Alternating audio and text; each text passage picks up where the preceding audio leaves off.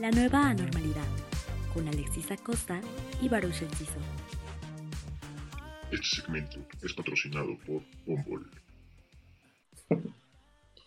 ¿Qué pedo, perros? ¿Cómo están? Bien, bien, amigo. ¿Qué tal? ¿Qué tal? Bien. ¿Qué tal la erupción del pop, eh? No, hombre, este año ha dejado, no ha perdonado ni una.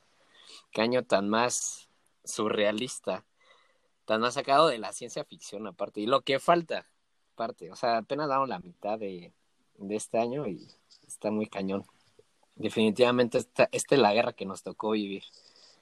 Pero bueno, amigos, iniciamos la temporada 6 de esta serie llamada 2020. ¿Cómo te ha ido en esta primera semana, Alexis? Pues bien, bien. Creo que es igual, ¿no? O sea, no ha cambiado nada que antes de, de que iniciara eso de la nueva normalidad. Pero eso sí, en el mundo, ¿cómo están pasando de cosas? Sobre todo en Estados Unidos, ¿no, amigo? ¿Cómo has visto todo lo de las manifestaciones, esto de que casi queman la Casa Blanca, etcétera?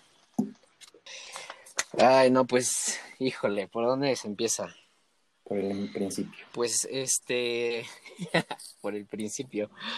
Pues, pues yo sí quisiera como enfatizar un poco más, o centrarme un poco más como a fondo en el tema, pues, del racismo. O sea, pues tanto los afrodescendientes. Los latinos. Todo, todo, sí, todos los, latinos, o sea, creo que pues el racismo pues de plano no tiene no tiene barreras o no tiene como como un, so, un solo tipo de de nacionalidad, pues. Y pues nada, o sea, yo creo que pues como muchos han visto la ola de protestas en Estados Unidos, o sea, pues se ha mantenido en decenas de, estados eh, de alerta, toque de queda y pues lo que comenzó pues con la muerte de, George Floyd quien fue cruelmente asesinado a sangre fría por un policía y el cual, pues bueno, ya hablaremos más adelante. A raíz justamente de esto, pues comenzaron todas estas este, pues, manifestaciones, ¿no? Pero entre todas estas olas de, pues, de manifestaciones, algo, algo que, que también llamó la atención este, fue que reapareció a la luz pública nada más y nada menos que, que Anonymous. Y para quienes no saben a ciencia cierta quién es este personaje, pues qué lástima porque nosotros tampoco lo sabemos. y, y pues no sé si quieras platicarnos un poco, Alexis, sobre, sobre Anonymous. Pues. ¿Quién es? ¿Quién es? Lo, no, que, nadie, lo que sabemos. No sabemos quién es. Bueno, no es una persona, no es un grupo de hackers, activistas se hacen llamar. Este grupo de pueden ser hombres o mujeres. Bueno, en alguna ocasión algunos miembros los agarraron hace algunos años. Sin embargo, hacen y llegan en el momento pues más oportuno de las protestas en Estados Unidos cuando ya el clima social estaba muy encendido y precisamente liberan este tema del Pizzagate que ya había sido mencionado, ya había causado eco, pero pues lo sacan y se hace más famoso y además de que pues, acababan de estrenar la serie de este persona que es quien estaba más involucrado. Y bueno, en estas filtraciones dan nombres de muchas personas y ponen a Donald Trump como uno de los principales que actuaban en ese tipo de, hacían ese tipo de acciones. De ahí, bueno, ya sale el tema de más personas, de Hillary, de los que eran los buenos, ¿no? De Justin Bieber, uh -huh. incluso se hablaba que, Michael, Michael nunca hizo, o sea, no era como se pensaba lo de Michael Jackson, sino que él quería proteger a los niños de estados depravados sexuales. Y bueno, además sí, de eso, empezaron a, estar muy activos en redes sociales, en Twitter sobre todo. Quisieron colgarse, por ejemplo, Joe Biden del tema y con una cachetada lo regresaron. No tan agresivo como a los demás, pero sí, sí estuvo muy interesante cómo esto más la, el enojo social provocó estas manifestaciones enormes. Esta escena de las luces apagadas de la Casa Blanca creo que es algo histórico que en muchos años no volveremos a ver. Recuerdo que en redes sociales decían mucho cuando quemaban la bandera de México en las protestas feministas, decían mucho que, oh no, en Estados Unidos, si haces eso, no, te detienen. Quemaron banderas de Estados Unidos enfrente de la Casa Blanca y el presidente estaba encerrado en un búnker. Él dice que nada más lo está inspeccionando, pero creo que todos sabemos que no fue así. Pero creo que hay que, amigo, tenemos invitados, hay que dejar que nuestros invitados también nos comenten sobre este tema. ¿A quién tenemos hoy? Pues lo prometido es deuda. Aprovechando la tecnología y globalización, hoy les traemos a nuestros primeros invitados. Quisimos invitar a Charmel Samperio, quien es una estudiante originaria de Veracruz, y Mario Lobato, desde Harvard, Puebla. y pues ellos dos, tanto Charmel como Mario, pues son jóvenes que han estado muy pendientes de lo que ha pasado en estos días y se informan constantemente sobre los acontecimientos que surgen. Un gusto tenerlos como primeros invitados de este podcast. Bienvenidos a la nueva normalidad. ¿Cómo están? ¿Cómo estás tú, Charmel? Muy bien, muy bien. Muchas gracias por, por invitarme. Y pues bueno, como ustedes dicen, ¿no? Que, que día a día estamos aquí frente a las informaciones que están sacando y pues la verdad sí es muy impactante, ¿no? Todo, el, todo lo que está pasando. O sea, que, que sigue habiendo, que este 2020, ¿no? Esta nueva temporada nos sigue impresionando. Y pues como dice Baruch, no va a acabar. Faltan muchas cosas por, por descubrir, muchas cosas por, por sacar, sobre todo pues con esta nueva aparición de Anónimos. Y pues bueno, a ver qué, qué surge, ¿no? ¿Qué nos trae de sorpresa ahora? Así es, efectivamente. ¿Tú qué tal, Mario? ¿Cómo has estado? ¿Qué tal te ha tratado la cuarentena? Pues la verdad, ya vamos por el día ciento y algo. Yo sí me la, me la eché desde pasando mi cumpleaños, por ahí del 7 de febrero. Ah, caray.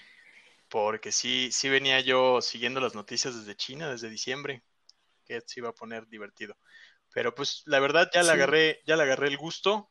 Ya estoy aquí en la casa. Este, la última semana sí ha sido un poco difícil porque pues la verdad el pico de contagio está subiendo y, pues la ansiedad mental de saber que todo puede tener algo que ver, pues sí, sí te estresa. Pero fuera de eso, me lo he pasado muy bien, me lo he pasado en mi casa, eh, le he agarrado un poco de amor al Twitter, le he agarrado un poco de amor a, investigar un poco más de historia, ya sabes lo que está de moda, los artículos médicos para saber si nos va a pasar algo o no, que al final uno nunca los va a entender si no es médico. Pero pues ahí en eso no, y ni, tiempo. Y ni siquiera los médicos, la verdad, lo entienden al 100. Es un, pues que ahora sí que es un virus desconocido para todos. Claro que sí. Bueno, que, que dicen que es una nueva cepa, o sea, que ya existía, de hecho que ya había cura, pero que hay ciertas modificaciones en, en el virus que, que, es lo que están sacando ahorita, ¿no? Que es por eso que todo el mundo nos tiene así como que apantallados y sobre todo pues a los del área de la salud, que supuestamente son los que tienen como que más contacto con este tipo de cosas, ¿no? Y la investigación, la biomedicina y shalala, pero pues ahora sí que a ver qué, qué onda. Yo, yo la verdad creo que, que, todo está vinculado, ¿eh? Ahora sí que, sin sonar este conspirativo, todo está vinculado. Eh, si, empezamos, si, empezamos, a analizar esto desde, desde probablemente el pacto de Putin con Arabia Saudí y Turquía en Libia, y el movimiento petrolero, desde ahí se empezó a caer, a caer todo esto. Y ya después empezaron a sumar muchas cosas. Aquí todos somos fans de las teorías conspirativas. Yo también, ¿eh? Me y hay muchas. Sí, sí, muchas. ¿Qué ibas a decir, perdón? Ah, sí, que, o sea, ustedes le van más, o sea, le tiran más a la teoría que son eh, juego de poderes, o sea, de entre países. Pues yo la verdad me guío bajo las primeras declaraciones que salió del MI5, de Inglaterra, en el cual ellos mencionan que sí, que esto es este, pues la famosa guerra virológica a la cual estábamos esperando, que probablemente no haya sido directo, pero, pero que sí es un cúmulo de decisiones que se han ido haciendo una bola de nieve. Como lo dijo, fue muy famoso este conferencia que dio Bill Gates hace tiempo, y él justamente decía eso, ¿no? Que muy probablemente pronto tuviéramos una guerra ya no por armas nucleares, ya no con armas tradicionales, sino biológicas. Sí, que de hecho hay un, hay un, creo que un documental, ¿no? O algo así, este, en, en Netflix, en pocas palabras, se llama.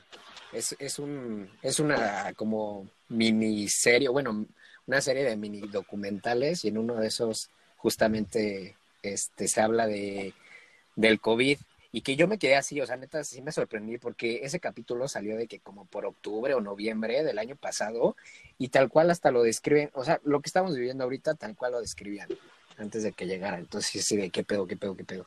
Sí, claro. Es más, los ejercicios están en YouTube y, hacen ejercicios hasta como si estuvieran avisando en televisión el, el coronavirus, porque aparte mencionan que es un coronavirus y, que se fue esparciendo por el mundo, pero pues se lava las manos Bill Gates diciendo que quien defundó el Instituto de Investigación de Coronavirus en el norte de China y en Wuhan fue este Donald Trump y que él no tiene nada que ver.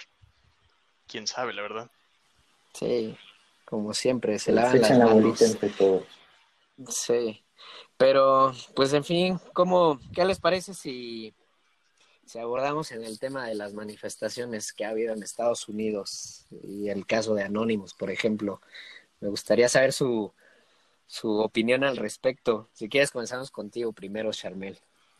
Pues para empezar, sobre las manifestaciones, yo no lo veo pues nada mal, ¿no? O sea, estoy totalmente a favor y nada más, esto sí hay que recalcarlo, que esto siempre, o sea, siempre ha existido en el mundo la, la maldad, eh, las enfermedades, o sea, todo esto se ha, se ha vivido desde muchísimos, muchísimos años atrás, solamente que hoy en día pues se sabe más gracias a la, a la tecnología, ¿no? Y, y es lo que, lo que más nos impacta porque ya tenemos literal, como quien dice, ¿no? A la vuelta de la esquina la información gracias a las redes sociales y todo lo que van pues subiendo ahí, ¿no?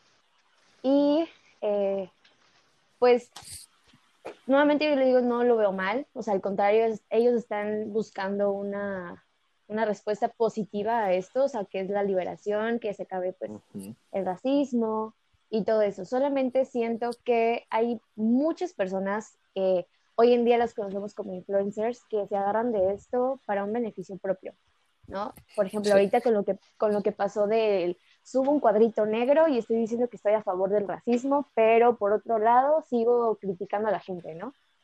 Y eh, bueno, de todo esto, pues el racismo no significa simplemente el discriminar a la tez de color, ¿no? Ya sea blanco o negro, o sea, sino si ustedes buscan la literal la, la descripción o el significado del racismo, es un sentimiento de desagrado, por así decirlo, hacia varias eh, etnias, ¿no?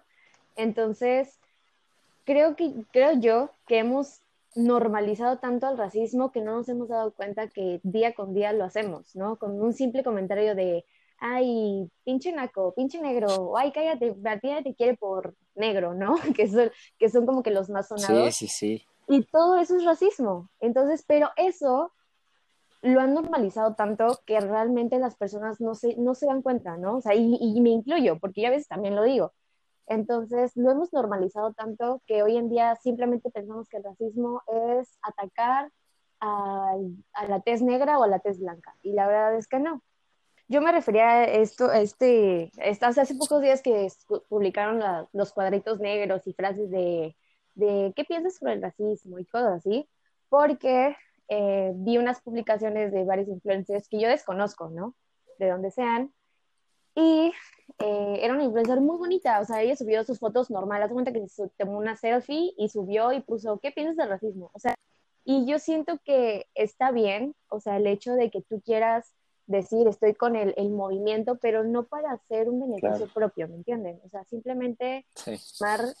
pues una auto, eh, ¿cómo se dice? Una auto pues un aumento, ¿no? De qué es lo que tú haces y para qué lo estás haciendo. O sea, entonces yo no veo mal el hecho que las personas se expresen y que quieran decir estoy con ustedes y se unen parte del movimiento, pero también yo creo que hay que autoevaluarnos para, para decir y poder hacer un cambio, ¿no? Porque no con el hecho de compartir algo y decir eh, para decir estoy con ustedes, ya con eso se elimina la situación, ¿no? Simplemente yo siento que para quitar realmente esa, ese racismo, hay que cambiar uno, ¿no? Sí, totalmente. Bueno, no sé si, creo que a lo que te refieres, que decías de este que compartían publicaciones de unos cuadros en negro, que era el hashtag Black Lives Matter, que, o sea, yo lo que veía ahí era, bueno, lo que yo, yo, yo leí sobre ese problema era que empezaban a usar mucho ese hashtag que al final en Twitter, este, el trending topic como de, el objetivo principal de que eran las, las manifestaciones, George Floyd, el racismo, etcétera, como que comenzaba a disminuir como trending topic en Twitter y dejaba de tomar como relevancia en redes sociales. Y este, justamente este, este hashtag que comenzaron a usar de Black Lives Matter, lo que causaba era que este, pues, de alguna manera opacaba, ¿no? Como la, la razón principal de las manifestaciones. Entonces era como que también veía mucho ese problema que había, al menos, bueno, eso es lo que yo alcancé a leer. No sé tú qué opinas al respecto, Mario. Yo la verdad creo que, que sí está muy bien las manifestaciones, pero al final de cuentas no son el inicio ni el fin. ¿A qué me refiero? Estados Unidos ha sido racista desde el inicio y desde su fundación. ¿Por qué? Porque el racismo es miedo y los estadounidenses desde la fundación de América eh, siempre planearon mantener una pureza racial. Entonces, em, a mí me parece que después de la elección de Obama, en la cual las masas eh, latinas y negras se levantan en los eh, estados demócratas para elegir por primera vez a un presidente negro, que por cierto cabe destacar que no es completamente negro, porque la madre es blanca y el padre es eh, negro, este, desde ahí se crea un tipo de efecto boomerang que nos termina trayendo al futuro. Yo creo que lo de George Floyd en un primer momento fue, la verdad, una tontería de un policía que, por cierto, acaba de salir información que estaba entrenando a los otros tres y que la policía de Nueva York ya sabía que tenía 28, 28 este, amonestaciones en contra por racismo. Entonces, a mí me late que hay algo más detrás de ello. En México me parece que el racismo se ha generado en las últimas épocas, desde el blanqueamiento de la raza que planteaba Porfirio Díaz, porque hay que recordar que el primer eh, presidente de esta república fue un presidente negro y que en la república no había, no eran la mayoría los blancos, sino eran la mayoría los que tenemos ustedes morena. Entonces, desde Díaz se empieza a blanquear este tipo de raza y se empieza a crear un tipo de racismo extraño, porque en México yo considero que existe más clasismo que racismo. Pero pues siempre el, el media de Estados Unidos nos va a jalar porque estamos muy conectados, tanto geográficamente como comunicativamente.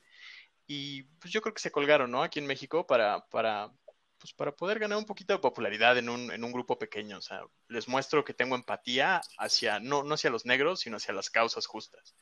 Y por eso la gente subía sus, sus cuadritos negros, pero lo siento más como, como un tipo de tratar de pertenecer que, que un movimiento real. Y dejando tantito el tema de México para un poquito más al rato, el tema de Anonymous, Mario, yo sé que te encanta. Estuvimos platicando hace poco un buen rato sobre eso. ¿Cómo ves? El tema de Anonymous, pobrecito Anonymous, Anonymous se murió ya hace mucho tiempo y lo mató el FBI. Ah, caray, sí, Anonymous es un grupo que se funda desde el 2003 en un canal que se llama 4chan.com, que si ahora tú te unes es pues algo, la verdad, muy básico, pero a los que estábamos todavía en los 2000 era casi casi nuestra deep web. Entonces se funda en, en 4chan, originalmente no se funda con la máscara de Guy Fakes, sino se funda como un hombre verde, con una cara verde, eh, como, como las pantallas verdes que utilizan en televisión, y empieza a crecer el movimiento. Exactamente, empieza a crecer el movimiento. Este, se unen tres grupos de hackers, si no me recuerdo, uno era español, uno era, si no me recuerdo, inglés, y el otro era el grupo de California, junto con Eric Schwartz. Eric Schwartz es el hacker que termina muriendo por presión de, de la CIA y el FBI. Lo pueden buscar, no es ninguna teoría conspirativa. Y lo que hace Eric Schwartz es básicamente hackear una empresa que tenía, si no me recuerdo, tenía libros, pero tenías que hacer un pago y poder entrar a ella, algo por el estilo. La hackea y los libera en PDF. Y entonces el gobierno de los Estados Unidos le pide una remuneración de 50 millones de dólares, cosa que pues, él nunca puede conseguir. Y termina suicidado, como muchos otros casos en los Estados Unidos. Eh, de ahí eh, empiezan a desbandar el grupo eh, yo creo que Anonymous fue, fue la rebelión de la utopía de nosotros los jóvenes, porque pues ya de haber tenido, yo de haber estado bastante chiquillo y recuerdo que, los movimientos se forjaban de la siguiente manera. El hacker principal te ponía en 4chan que te unieras a un link, ese link iba a utilizar tu máquina para empezar a replicar diferentes dispositivos y hacer un ataque de DDoS hacia un servidor tu dispositivo iba a fingir que eran mil dispositivos a la vez y que estaban intentando entrar a la página al mismo tiempo, lo cual hacía que la crasheara y lo cual hacía que pudieran entrar los hackers por el backdoor de la página y poder sacar la información. Entonces, pues la verdad, eh, yo sí participé en algunos de esos movimientos y era muy emocionante. Era muy tonto porque pues, lo único que tenías que hacer era dar un clic y ocupar tu máquina, pero, pero era muy emocionante. Y de ahí digo que yo creo que, que Anonymous muere creo que muere con la muerte de Eric Schwartz. Tengo entendido que los otros grupos de hackers eh, terminaron reculando ante sus gobiernos y terminaron trabajando justamente para los servicios de inteligencia de esos gobiernos. Hay que recordar también que junto con Anonymous se da este movimiento de Wikileaks, se da este movimiento del crecimiento de Julian Assange. Eh, se empieza a dar también las defecciones de, del ejército de los Estados Unidos con Snowden, con hay, hay, otro que, es una, bueno, ahora es mujer, no recuerdo su nombre. ¿Alguno de ustedes lo tendrá? No. No, ni idea. Yo, yo estoy atónito, ¿eh? estoy de seis ahorita que todo, todo, que estoy escuchando todo lo que andas diciendo, pues, la verdad que ni idea. O sea, no tenía ni idea de, de todo lo que mencionabas. Pero pues creo que tenemos acá parte de Anonymous en este episodio, entonces tenemos un Pero de los chafas. de Anonymous. No más, qué loco, ¿eh? Sí, no, y que justamente pues es un, es un grupo, como decía Alexis en un inicio, que pues no, no es uno solo, ¿no? Aunque, pues como mencionas, a lo mejor el, el que, el precursor de, de todo este, este grupo de hackers, pues sí fue, ¿cómo se llama? El que el que mencionaste. Aaron Schwartz. Exactamente. Ándale, él. Y, que pues bueno, a pesar de su muerte, día con día se han ido sumando, ¿no? Más y más hackers, tanto hombres como mujeres, porque pues no, no, no necesariamente tiene que ser un hombre, ¿no? O sea, hay muchas mujeres también, por lo que entiendo, que pues, son hackers. Y, y, que por cierto, sigo un poco fuera de esto, que, que, que, ¿cómo se llama? La máscara que usa Anonymous por cierto, es una película que se llama B de Vendetta o B de Venganza, para, para los que no saben italiano. Es de mis películas favoritas ¿eh? y que siento que está muy, muy subvaluada. Pero bueno, en fin, retomando ya el tema. Este, no es de la casa no de sé, papel. Yo, yo con... Sí, sí, exacto, porque muchos pensaban que era de la casa de papel, pero no, es de esa película y está muy buena. Está basada en un cómic, me parece. No estoy muy seguro, pero creo Alan que sí. Moore el mismo que hace Watchmen. Por cierto, al grupo de Anonymous nunca le gustó que las personas utilizaran la máscara de Guy Fakes por una simple y sencilla razón. Las máscaras originales se hacen con abuso de niños en Tailandia y pues no representa como el ideal que tiene Guy Fakes, que es el, actor principal de Anonymous o de B de Vendetta. Sí es.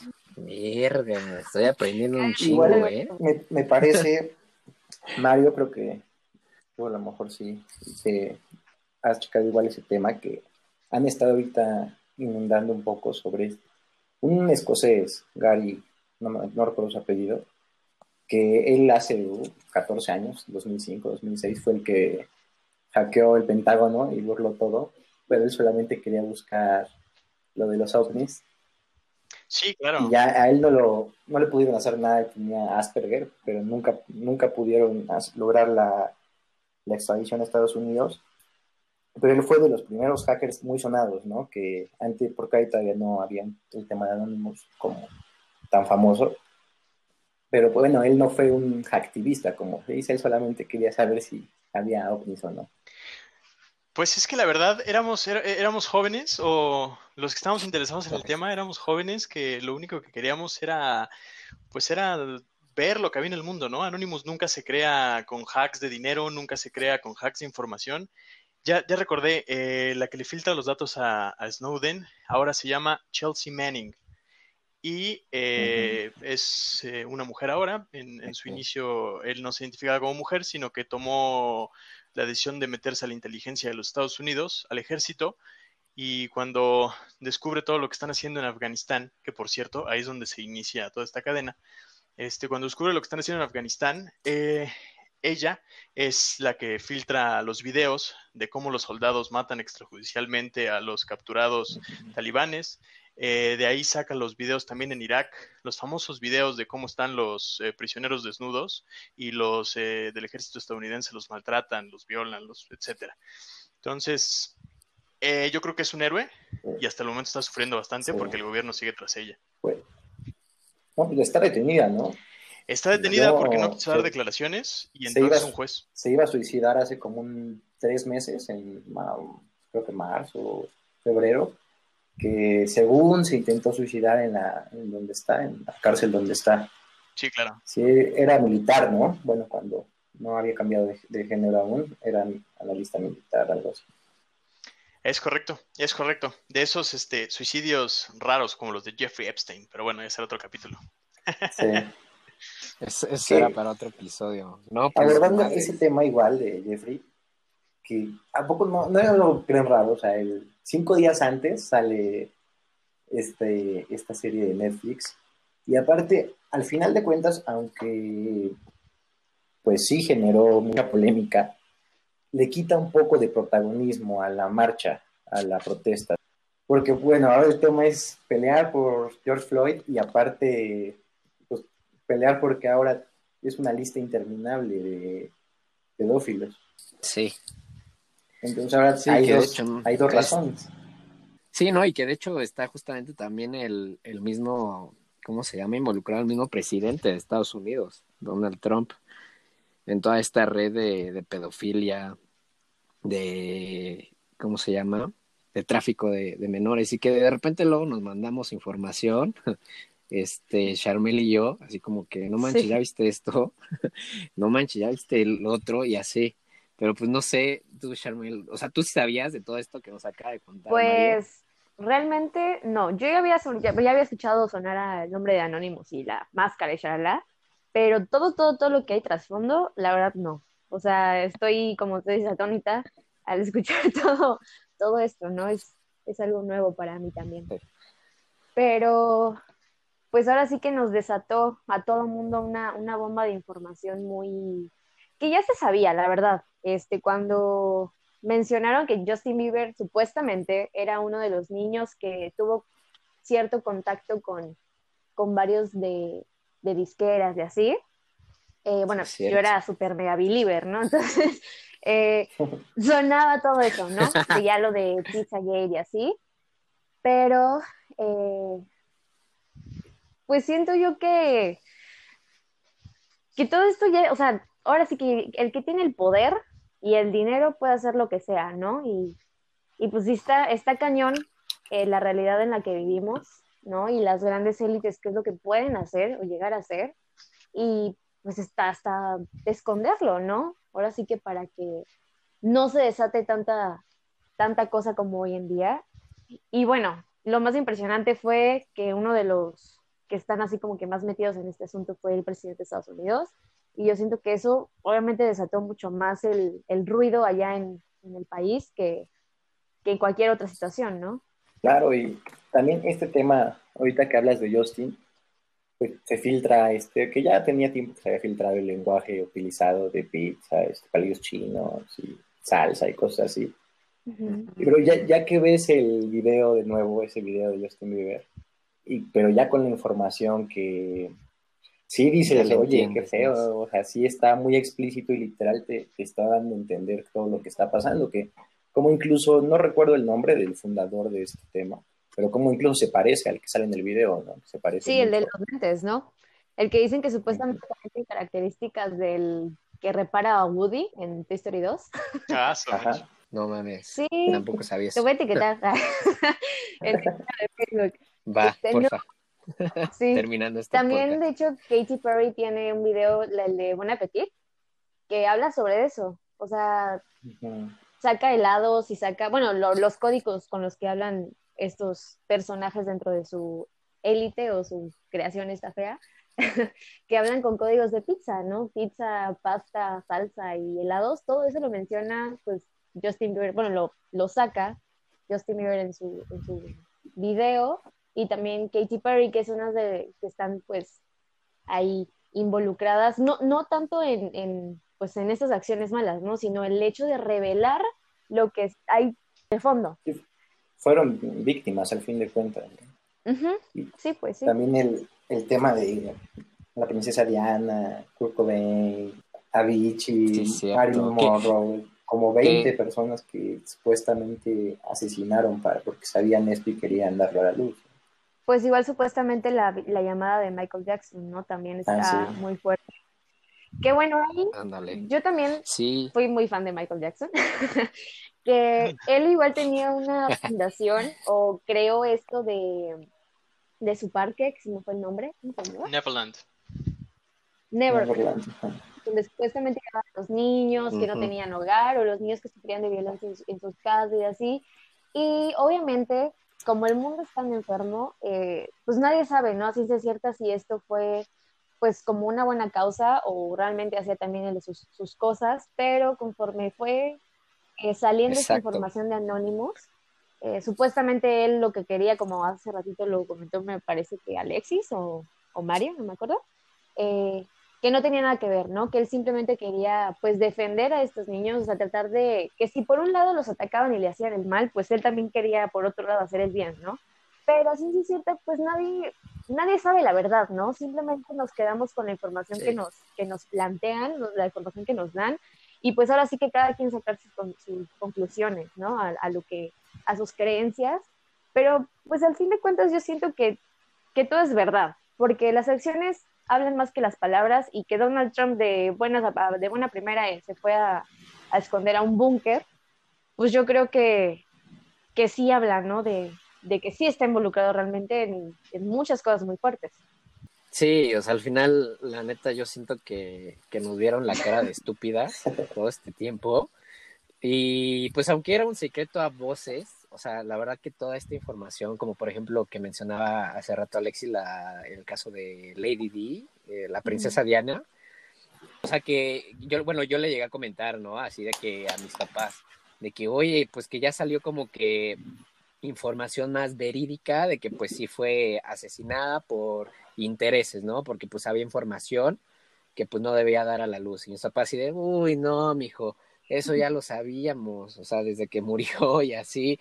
O sea, era como que pues todo al final es como secreto a voces, pero pues hasta que no lo hacen o una nota oficial, por así decirlo, no lo hace como, no, no lo saca a la luz, pues como que no, no la creemos, ¿no? O sea, todo sigue siendo, pues al final teoría No sabemos de ciencia cierta que sea verdad y que sea mentira, ¿no? Hasta lo de Anonymous. Puede Anonymous tener eh, las pruebas, entre comillas, porque pues hoy en día todo se puede manipular, ¿no? Entonces, pues la verdad, a ciencia cierta, nadie sabe qué fue la verdad y qué es la, qué es la mentira, más que las personas que están dentro de esas cosas, ¿no? Y, y las que lo hacen y así.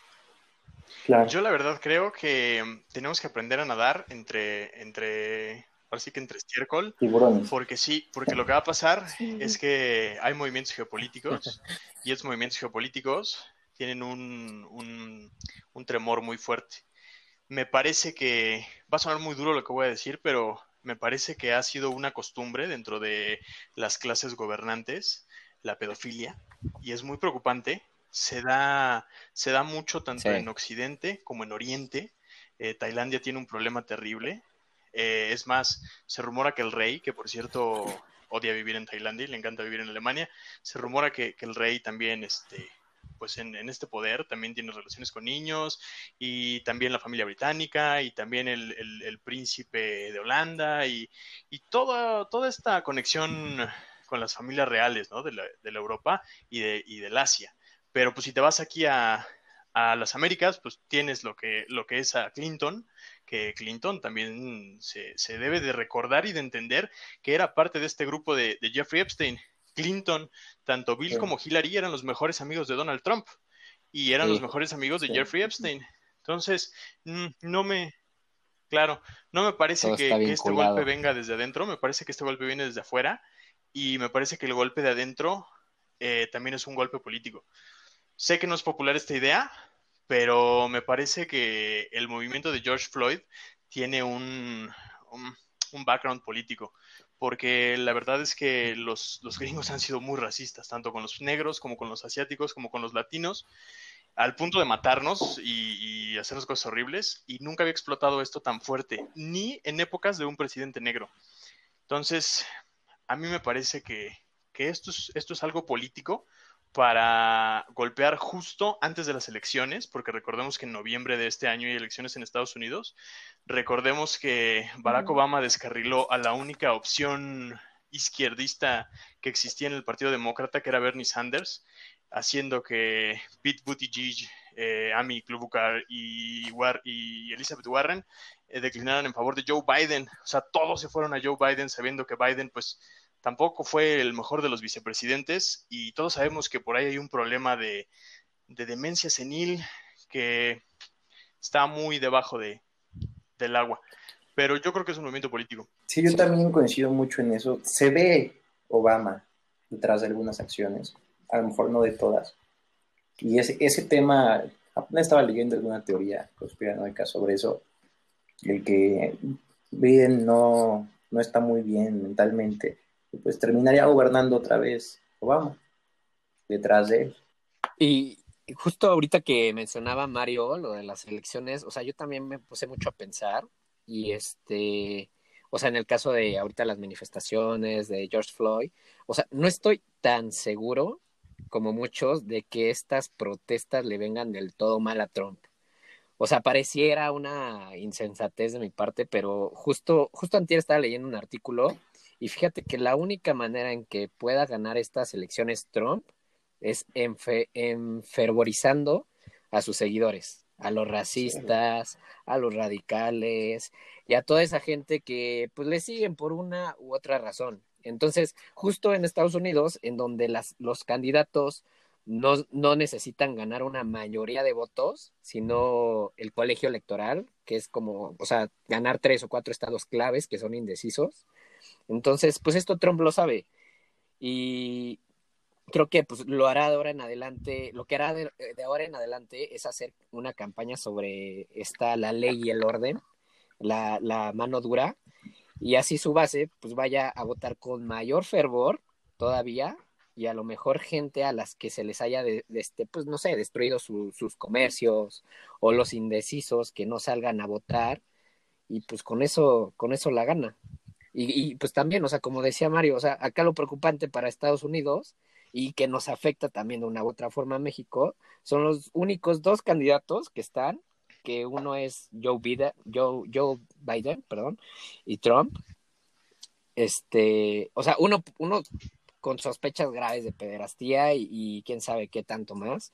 Y otro, pues, violador de los derechos humanos, e igual implicado en temas de tráfico de menores, o sea, puta, no hay, para dónde. Justo lo platicábamos hace poco, Mario y yo, el que sí, Trump no puede claudicar, hasta lo puso en redes sociales.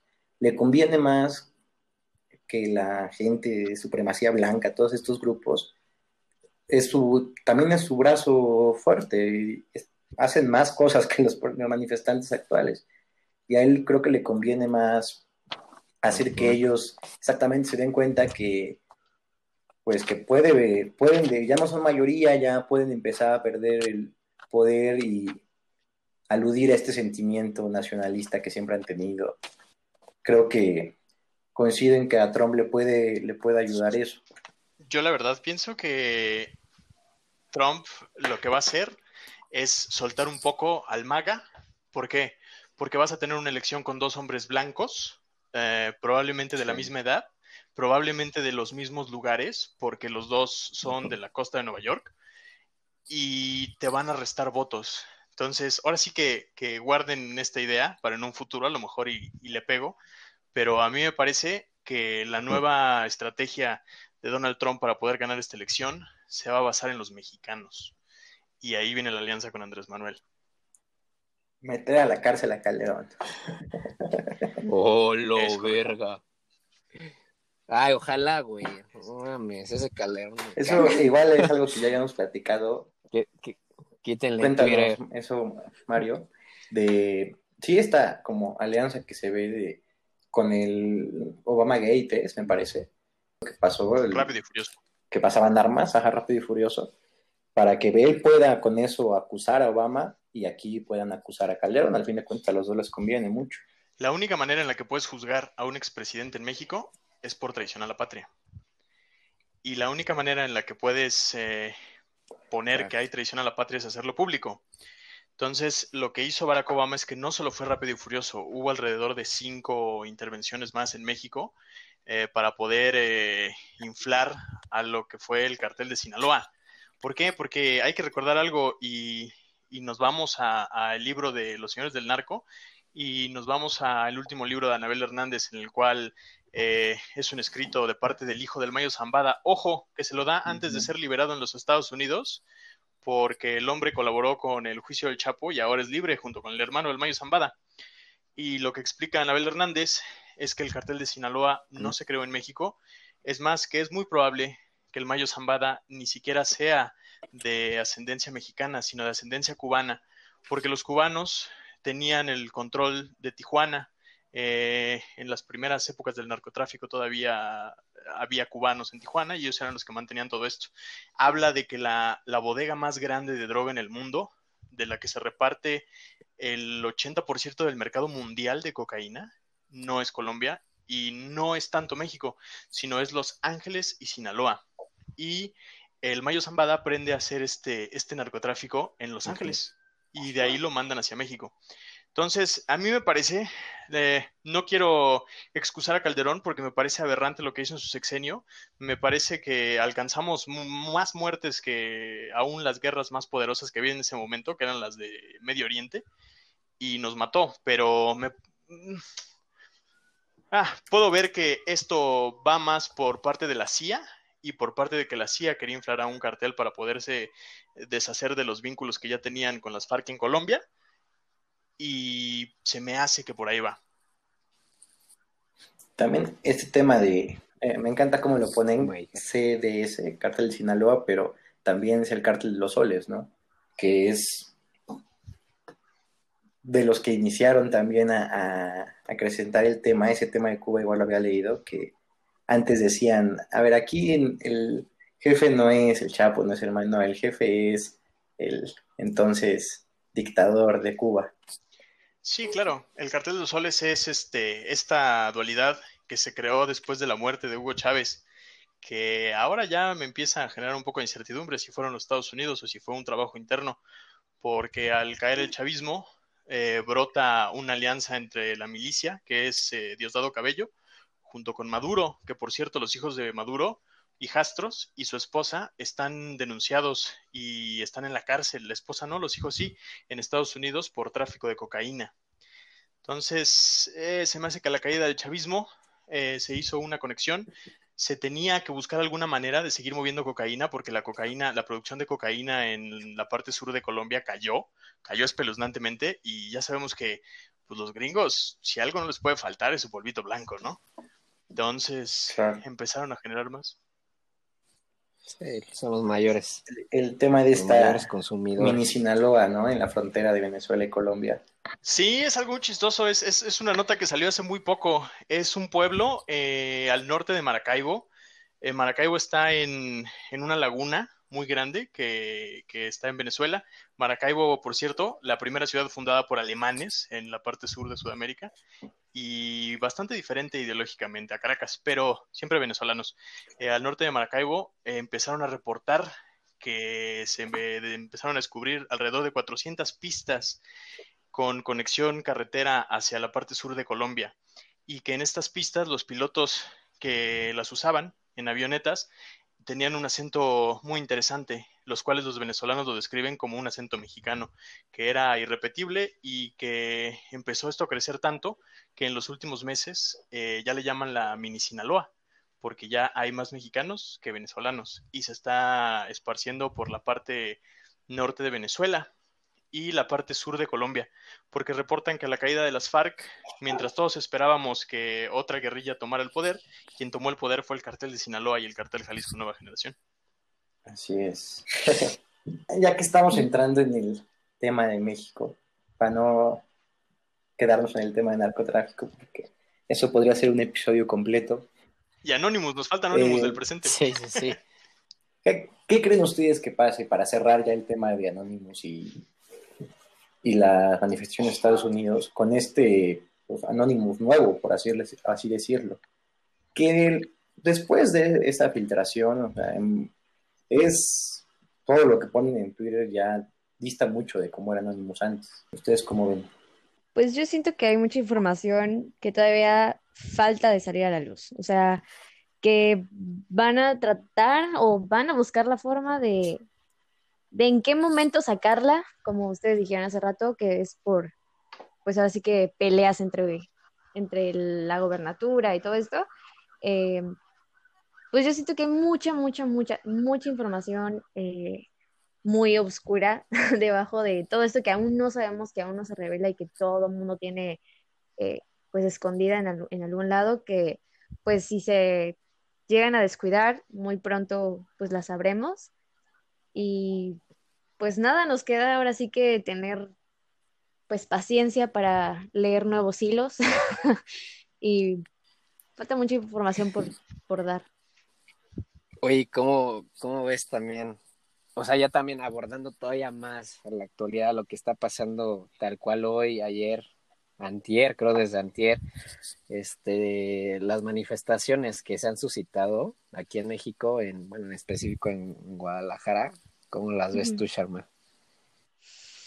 Pues mira, la verdad es que todo esto se está, o sea, desde que pasó lo de George Floyd, todo el mundo se está yendo contra el oficio de los policías, ¿no? O sea, realmente siento que, porque ya han sacado varias, varias eh, imágenes en donde decía que la policía es ta, ta, ta, y la policía y la policía, o sea, se van más por el oficio que por las personas, ¿no? Y yo siento que eh, a veces no, no es tanto el movimiento el que busca una respuesta, sino eh, ahora sí que la gente en la forma en que lo, en la que lo hace.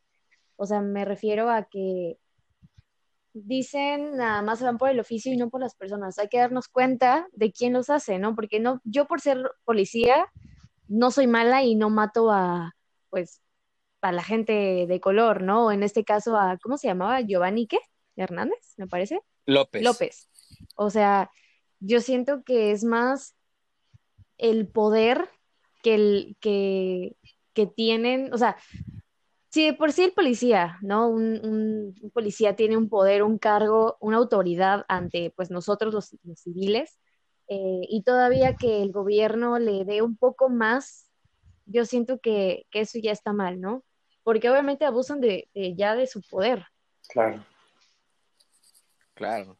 Y Mario, igual ya para cerrar contigo, sobre qué pasará con este Anonymous nuevo, lo que falta y sobre las protestas en Guadalajara. Eh, yo la verdad creo que este Anonymous nuevo no tiene nada que ofrecer. ¿A qué me refiero con que no tiene nada que ofrecer? El hackeo que se da ahora eh, debe de ser ya muy específico y normalmente las defensas que ya tienen los dispositivos, tanto móviles como estáticos, mm, ya es muy alta como para que un grupo de jóvenes pueda lograr algo así y sea otra vez pelear por la utopía de la libertad juvenil, ¿sabes? Yo creo que esto le están dando un uso político. Eh, habrá que ver quién es, porque tampoco olvidemos que eh, Corea del Norte y Rusia tienen equipos especializados dentro de sus ejércitos eh, informáticos. Entonces habrá que ver de dónde viene, pero yo creo que en lo que nos tenemos que centrar ahorita es que la brutalidad policial siempre ha existido. Anonymous no creo que le sume nada nuevo. Hay algo muy importante con George Floyd. Eh, el hombre tenía comorbilidades muy graves, como cuáles. Había dado positivo a coronavirus, o sea, había coronavirus en su sistema. Eh, probablemente ya lo había superado, pero había un poco de daño dentro de los pulmones también eh, el hombre dio positivo a fentanilo, en, no en un uso reciente, sino en un uso pasado. En ese momento no estaba high en fentanilo y el hombre tenía arritmia cardíaca. Hay que ver porque por ahí puede ser que sea la defensa de los policías. Es más, a tres policías, los que estaban en entrenamiento, ya les dieron fianza y ya salieron de la cárcel. El único que se quedó fue el que le hizo el bloqueo de carótida. Sí, y fue el mismo día de las manifestaciones. El único que se quedó en la cárcel fue el que le hizo el bloqueo de carótida y el que lo mató. Yo creo que va a pasar con las dos cosas porque para mí están unidas.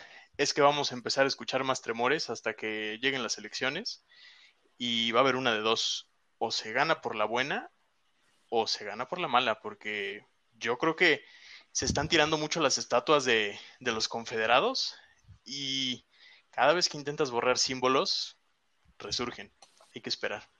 Qué eh, curioso ese tema de Anonymous, ya no han, han hecho cosas después de filtrar como que no van con su con lo que ellos hacían en México, bueno, recuerdo la cuenta como más usada de Anonymous México, que se supone hackeó hace ratito TV Azteca Deportes, que creo que más bien fue una campaña publicitaria. No, nadie habló de eso, solo estuvo como tres horas con una imagen que decía hackeo y lo subieron los de Anonymous México. Pero los mismos de Anonymous México subieron una, un tweet que decía, lo, lo voy a buscar mientras les estoy contando, algo sobre el PRI, hablando como de que el PRI sería una buena opción para, para regresar al gobierno y arreglar las cosas.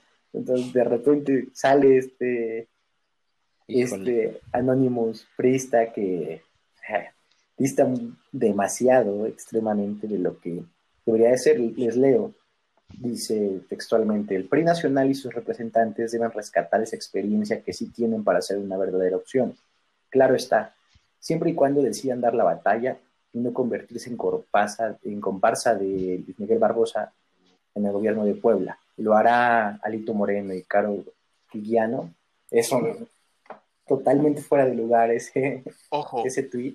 Hubo un movimiento de Anonymous hace como dos años en Puebla y al final se acabó descubriendo que provenía de cierto periodista y de cierto diario en Puebla, ¿eh? A ver, ¿quién? No, Nombres. Podría, podría ser algo así, porque aparte de que enfatiza Puebla, o sea, habla de Puebla y es una cuenta, es de hecho la, de las cuentas más seguidas de Anonymous que habla, o sea, que es mexicana, tiene 300, 400 mil seguidores. Y pues literalmente está diciendo que el PRI sería una buena opción. Es una. No, no digo que no sería una buena opción ni nada, pero es una aberración que una, una página de activismo, activismo, diga algo así. Entonces creo que sí, el, yo también opino que a lo mejor el tema no va a ser como lo esperábamos. A mí me emocionó mucho cuando vi el inicio, o sea, que habían subido algo más, porque fue de esos grupos que, organizaciones, que en verdad no tenían tintes detrás y era, era, aludía mucho a lo que decía Mario, a la libertad, y eran jóvenes, era un tema de liberación juvenil, este sueño, como bien decía, utópico que, que todo joven en algún momento de su vida tiene, de ser revolucionario, de luchar contra instituciones, contra lo establecido. Pero sí, hoy, hoy vista mucho de eso. Y ya mm, aprovechando que estamos en el tema de México, las manifestaciones, ya nos platicó Marius un poco de eso, las manifestaciones que, que empezaron ayer en Guadalajara después de, que policías asesinaran a, este, a Giovanni López, Giovanni, Giovanni López. Que estoy muy a favor de, las manifestaciones sociales. Creo que sí existe una brutalidad policial enorme en nuestro país. Sin embargo, sí, sí creo que haya un poco de mano política en eso. No mano negra, pero sí mano morena dentro de eso. Ay, caray. Pues sí, o sea, bueno, como con lo que está pasando ahora en México, o sea, pues te lo decía en la tarde, ¿no? De hecho, a mí el, el gobernador de Guadalajara, en un inicio, se me hacía un político, pues, interesante, o sea, que podía darle un nuevo rol a la política en México, pero, híjole, nada más lejano, alejado de, de queso. O sea, como lo hemos visto, es un gobernador pues autoritario que quiere imponer la fuerza pública como un medio pues aceptable, el cual ya pues ya no puede ser, o sea, un gobernador que se ha ido convirtiendo en el mayor crítico del gobierno federal pero que pues no predica con el ejemplo al final. O sea, este, este gobernador pues quiere ser candidato a la, a la presidencia de México en las elecciones del 2024, ¿no? Que no, pues no es ningún secreto y que, y que se ve hasta en ciertas ocasiones un claro favoritismo en las televisoras, en las televisoras, perdón, hacia él, dándole como muchos espacios y sin criticarlo hasta el día de hoy, o sea, como debiera ser. Pero como bien lo platicabas conmigo, Alexis, es, o sea, en, la tarde, es un político que se ha desviado mucho de lo que la sociedad necesita hoy en día. O sea, que son pues, derechos humanos, valores, libertad de expresión, etcétera. Y que ha querido ir cambiando la narrativa, siento yo, o sea, dejando, como, de, como decía Charmel, dejando en segundo plano el, el, verdadero problema, que es la injusticia que se vive en México en Estado de Derecho, y, y que hoy salió a decir que son los de Morena, como, como ahorita mencionabas, los que mandaron a este, este grupo de jóvenes golpistas, cuando pues el problema creo yo, pues no es tanto ese a lo mejor, o sea, el problema no es si lo mandó Morena, no es si lo mandó Anlo, no es si lo mandó Shrek, o sea, el problema es que sigue negando que la policía pues, no es represora, negando que él no tuvo nada que ver en la muerte de Giovanni, cuando eh, él fue el que lanzó un spot en, en abril diciendo quienes no porten el cubrebocas se los va a aplicar. Incluso les dijo estúpidos, ¿no? En una ocasión. Textualmente. Sí, o sea, aclarar que no digo que la manifestación total fuera, tuviera una tendencia. No, la manifestación se iba a dar, o sea, e, era un tema que era inevitable. A lo que me refiero es que a lo mejor hubo grupos que, que sí pudieron aportar a que se llevara de diferente manera. Hoy quedó más que claro en su declaración que sí es un represor, o sea, él, le dicen que qué opinan de esos videos donde se ve cómo le pegan a, los manifestantes. Y él dice, no voy a hablar de eso, mejor pregúntenme por los que quemaron el policía. Claro que eso es un hecho también lamentable, pero no puedes justificar una cosa con la otra. Charmel, ¿tú cómo crees que, que prosiga este tema? Hoy se, se expandió a la Ciudad de México con una protesta brutal, que en verdad me sorprendió, no estoy en contra de, de que quemen cosas, de que grafiten, ¿no? Pero ni siquiera había carteles de consignas, o sea, no pedían nada, solamente estaban rompiendo literalmente cosas. Algunos, no todos. Pues mira, yo también no estoy en contra de cómo eh, se exprese la gente o en qué forma esté buscando eh, pues una respuesta ante la problemática, pero yo siento que, como lo hablamos hace ratito, ¿no? No es tanto por el hecho de realmente ya hacer un cambio, sino ya permanecer dentro de, del montón, ¿no? De decir, ay, pues este va a hacer esto, yo también lo quiero hacer porque eh, por X o Y, ¿no? Entonces, si, en real, si realmente quieren hacer un cambio, hay que hacerlo, eh, pues bien. Y eso es muy, muy difícil porque, pues como, como se toma el tema, ¿no? O sea, las injusticias y el abuso del poder nunca va a acabar porque pues ni a uno ni, a otros los, los beneficia, ¿no? Cediendo en la otra parte. Entonces siento yo que simplemente hay que pues tratar de evitar situaciones que, que agraven más la, más la, más, la, situación, ¿no? Porque pues está cañón el hecho de que nosotros busquemos eh, un cambio y, y generalicemos todo, ¿no? Porque como hace ratito yo, yo, lo dije, o sea, no todos los policías son malos, no todos los policías son eh, racistas, no todos los policías matan, ¿no? Y no todos los mexicanos o ciudadanos son de igual manera vandalistas, malos, este, mat, mata gente, o sea, no, nada que ver, simplemente siento yo que hay que actuar como tal, como ciudadanos responsables, eh, porque siento que todo, o sea, ya hoy en día carecemos de todo, de respeto, de educación, de empatía, de valores, ¿no? Y siento yo que hay que empezar a, fortalecer más esos aspectos que un simple movimiento en el cual, como sabemos, sí llega a haber un cambio, pero no como lo estamos buscando, o sea, no, no va a erradicar el problema como tal, simplemente a lo mejor y lo mantenemos, eh, lo disminuimos, ¿no? Entonces, si realmente queremos un cambio, siento yo que hay que cambiar en, nosotros, en reforzar esos aspectos que se han perdido para poder, eh, pues, pedir, ¿no? Eh, porque en el pedir está el dar, y si nosotros lo pedimos de una mala forma, pues obviamente de igual manera vamos a recibirla. Totalmente de acuerdo, o sea, ah, o sea, sí, sí, este, exigir el, el, ¿cómo se llama? Exigir justicia y el cambio, así como lo exigimos con el gobierno, pues también uno mismo, ¿no? Pero pues... Yo la verdad creo que son tres puntos muy diferentes que lo estamos viendo como uno. ¿Cómo está esto?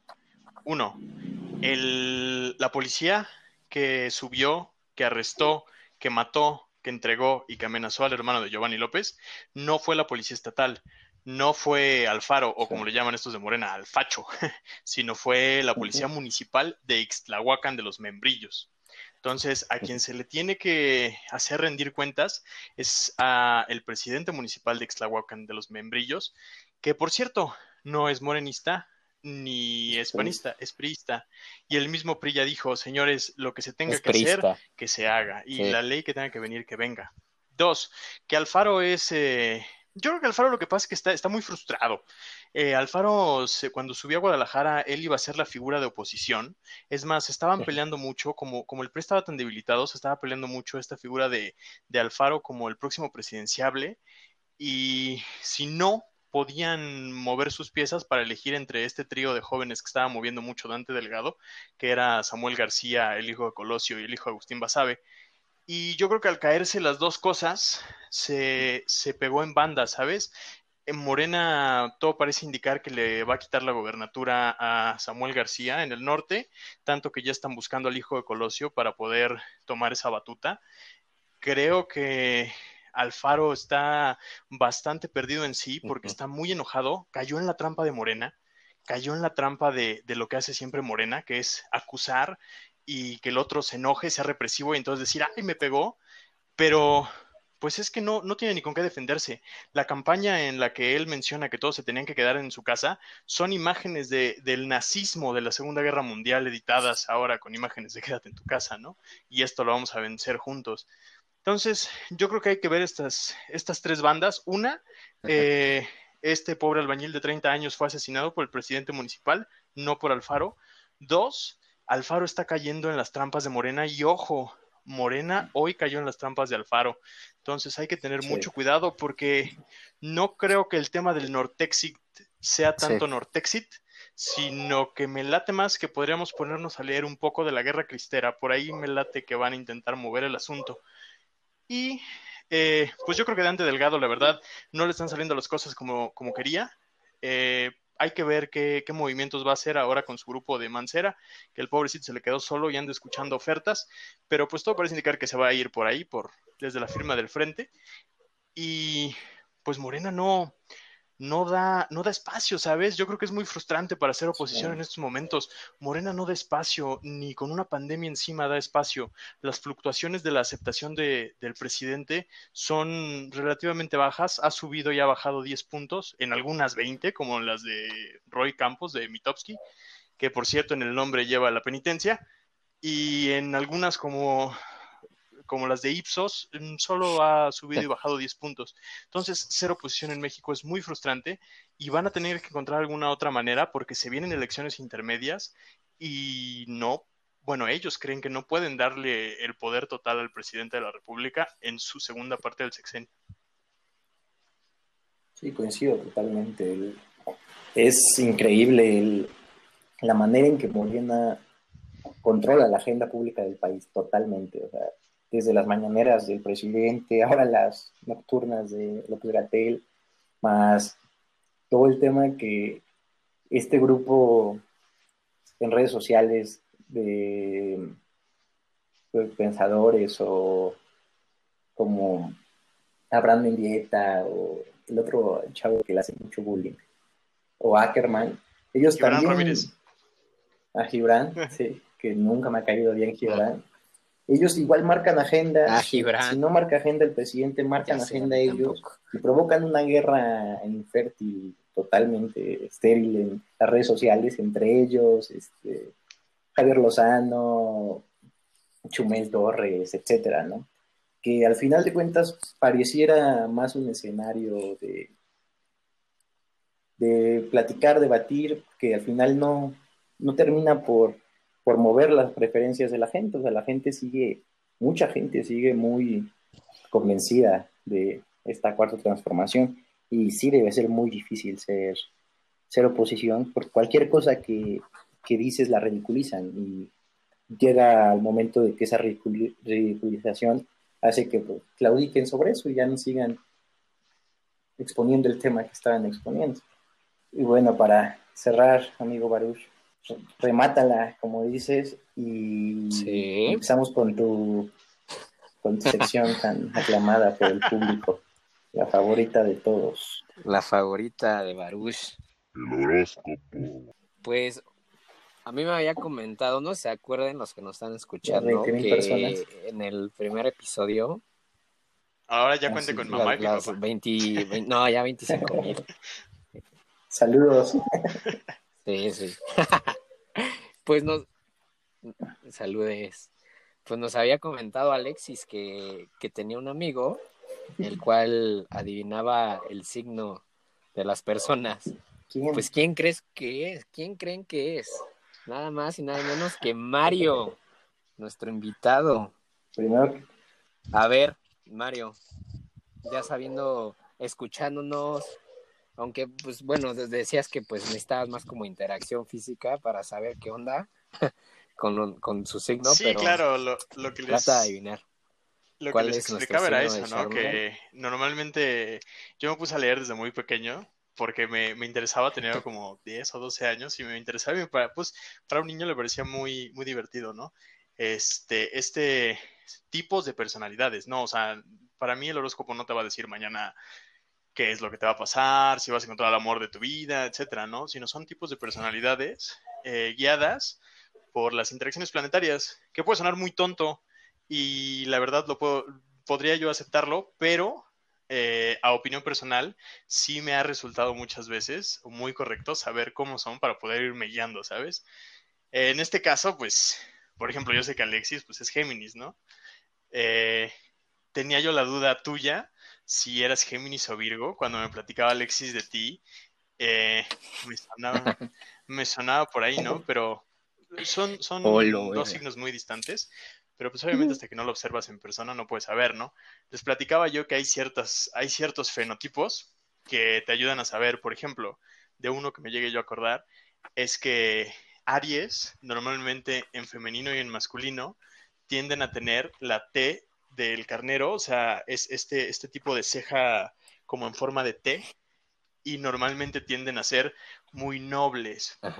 Ojo, se prenden muy rápido pero se apagan muy rápido. Entonces, cuando te encuentras a alguien que vive la vida como que, como que con mucha emoción y como que de repente ves que se le mueve muy rápido la neurona, es probable que pueda tener algo ahí de Aries. Pero pues la verdad, por ejemplo, yo sé que tú eres Virgo, este, al inicio del programa intenté, intenté rascar un poco dentro de la vida de Charmel para ver si este, si podía descubrir algo, ¿no? Pero pues la verdad es que es muy difícil por medio de, de la distancia. Este, tengo la ligera sospecha de que pueda ir eh, por un Leo o un Libra, no lo sé, pero tendré que verlo en persona. A ver. A ver. ¿Se adivinó, Charmaine? No. no, no.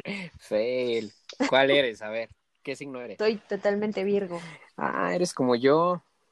¿Y a ti, Charmaine, te gusta ese tema de los sí, de signo. Pues fíjate que sí me gusta, pero no he indagado así en la totalidad como María. pero sí, sí me gusta mucho porque la verdad es que muchos piensan, mira, yo cuando conozco a las personas, les siempre, siempre mi pregunta, de las primeras preguntas que les hago es, ¿qué signo eres? Porque Mario tiene razón, o sea, dentro de tu personalidad tienes una característica o muchas de las características de tu signo, ¿no? Y yo tengo, por ejemplo, uno de los hermanos de mi mamá es Virgo. Y siempre, siempre que hago algo, hago algo, me dice mamá, es que eres igualita a tu tío. Y es que eres igualita a tu tío. Y los dos somos Virgo. Entonces, por esa parte sí me interesa mucho porque sí hay características que tu signo te define, ¿sabes? ¿Qué signo, qué signo eres? Acuario. Ah, al inicio les dije la fecha, pero sí, soy, soy del signo Acuario, el loco del zodiaco.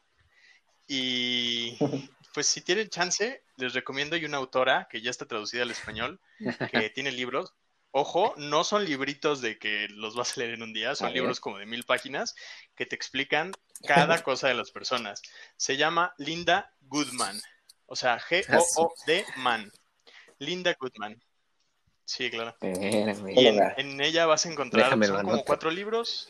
Habla de, por ejemplo, este, características de los niños de cada signo, trabajadores de cada signo, femenino, masculino, este, características generales, eh, ascendente. Yo no creo tanto, por ejemplo, en, en las divisiones de la carta astral, de todo lo que sale, pero probablemente sí tu signo general y el ascendente puedan tener algo al respecto en tu vida. Según Sí, Bob, dice que el mes va a iniciar trayendo información y pláticas que tienen que ver con tu medio social, el ambiente en el que te mueves, tu grupo de amigos y el tipo de personas del que te rodeas. Tus amigas y amigos y tu equipo de trabajo necesitan platicar contigo para entender qué está sucediendo. Pon mucha atención porque el 18 de junio Mercurio inicia su segundo ciclo y justo ahí te tocará poner pausa en todos los proyectos que estabas gestando con tus amigos o equipo de trabajo para que puedan dialogar, recibir información, revelar algunos secretos y hacer más. confesiones que les permitan entenderse mejor. El 21 de junio, que es el eclipse en cáncer, te va a abrir el Oh camino God. para que las próximas seis semanas manifiestes un nuevo grupo de amigos, medio social o laboral, y en general para que llenes tu mundo de nuevas personas eh, y personas interesantes que refresquen tus ideas y tu manera de ver la vida. Para terminar, el 25 del mes te va a regalar cuatro semanas para tomar acciones y decisiones que respeten lo que aprendiste de ti misma. Ese día es el, empieza Venus despierta directo. Y bueno, en especial las nuevas decisiones que vas a tomar buscando un camino más exitoso a nivel profesional. Después de esta fecha ya puedes anunciar tu nueva relación de pareja, Baruch. Ándale, papá.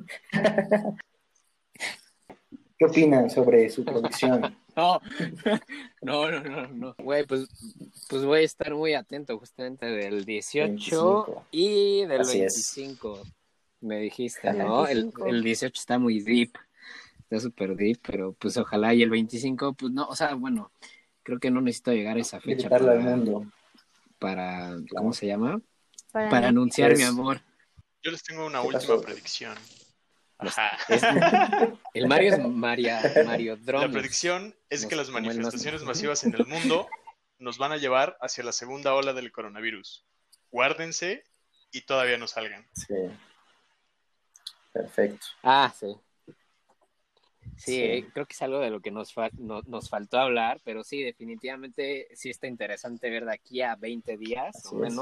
El repunte de, de todo el mundo, ¿eh? Porque pues salieron a manifestarse en Italia, en Australia, en Alemania, este, en Dinamarca, en España, vaya, y, y que, y que seguramente, como diría el buen Eduardo Galeano en su, en su libro Las venas abiertas de América Latina, podría ser que se contagie también después de estas marchas o manifestaciones en México. Recordemos que en el Spanish Flu, o sea, nues- nuestro único ejemplo que tenemos hasta el momento, fueron tres olas del virus. cuidarse. Hasta que se alcanzó el 60% de inmunidad colectiva, acabó. Cuídense, por favor. Cuídense todos, todos los que, los que nos están escuchando también, por favor, quédense en casa. Gracias. Y termino leyendo el horóscopo de Mario. Todos. ¿Estás listo? Ándale. Por favor, ponme una. Junio A ver, a ver, está interesante. Claro. Junio es el mes que trae los eclipses, empezando con un eclipse lunar, lunar Ay, caray. que te permitirá darle final a una historia que se... Eh, eso está interesante. eh, Empezando con un lunar. Empezando con un eclipse lunar que te permitirá darle final a una historia que se desarrolló en tu medio social, con tu grupo de amigos o con tu equipo de colaboradores. Si haces memoria, descubrirás que en noviembre del 2019 empezaste a separar de tu camino a aquellas personas que no, no compartían tus ideas, y las próximas seis semanas marcaron la separación definitiva. El 18 de este mes, que Mercurio inicia su segundo ciclo, esta vez por cáncer, durante, durante junio tus proyectos laborales, profesionales y tus asuntos en la oficina pueden sufrir retrasos o cancelaciones. Y antes de seguir adelante necesitas recuperar información, poner atención a lo que no has visto de esos proyectos antes de que los impulses más. Y por si no fuera suficiente, el 21 tenemos un eclipse solar en cáncer que marca el inicio de un nuevo momento en tu relación con tu cuerpo físico. Puedes resolver temas de salud, agendar una operación, una intervención o tomar algunas medidas para volver a conectar con tu estado físico saludable. Órale. No vi nada de chickens. Pero no hay nada de chickens. Oye, pero por cierto, ahora que te escucho y te conozco, siento que tengo una conocida, fíjate, que siento que encajarían, y de hecho es conocida también de Alexis, que los dos así es como que la agregamos hace tiempo en Facebook, no sabemos por qué, ninguno de los dos, pero la tenemos en Facebook. Y Ah, muy bien, que los que horóscopos me dicen que sí, pásamela. Exactamente. Ahí luego te la, te la pasaré, te pasaré el contacto. Ya estás. Oigan, pues, pues muchas gracias. La verdad que qué chingón que hayamos tenido nuestros primeros invitados, hayan sido ustedes. Y, y pues qué cosas tan interesantes nos llevamos. Todos, no solo, bueno, no solo yo, yo imagino que la mayoría de los que nos vayan a escuchar se van a quedar igual que yo, así de holo verga. Y pues qué padre. No, pues igual que Mario, muchas gracias por, por invitarnos. Y de igual forma que, que Baruch, me quedo muy impresionada con mucha información que, que nos contó Mario. Y No, Pues pues, la fue muy interesante, la verdad, este aprender proyecto. muchas cosas nuevas Está muy chido. Es, este, Síganos. es uno de los mil podcasts Sí. que van a salir de la cuarentena y que espero que le echen ganas para que sobrevivan después de la cuarentena, porque sí es un proyecto Claro. muy interesante y, y es algo que es necesario, ¿no? Yo he encontrado mucho, mucho podcast de otros temas, este, pero la mayoría son de otros estados o es algo más este, específico de comedia, etcétera.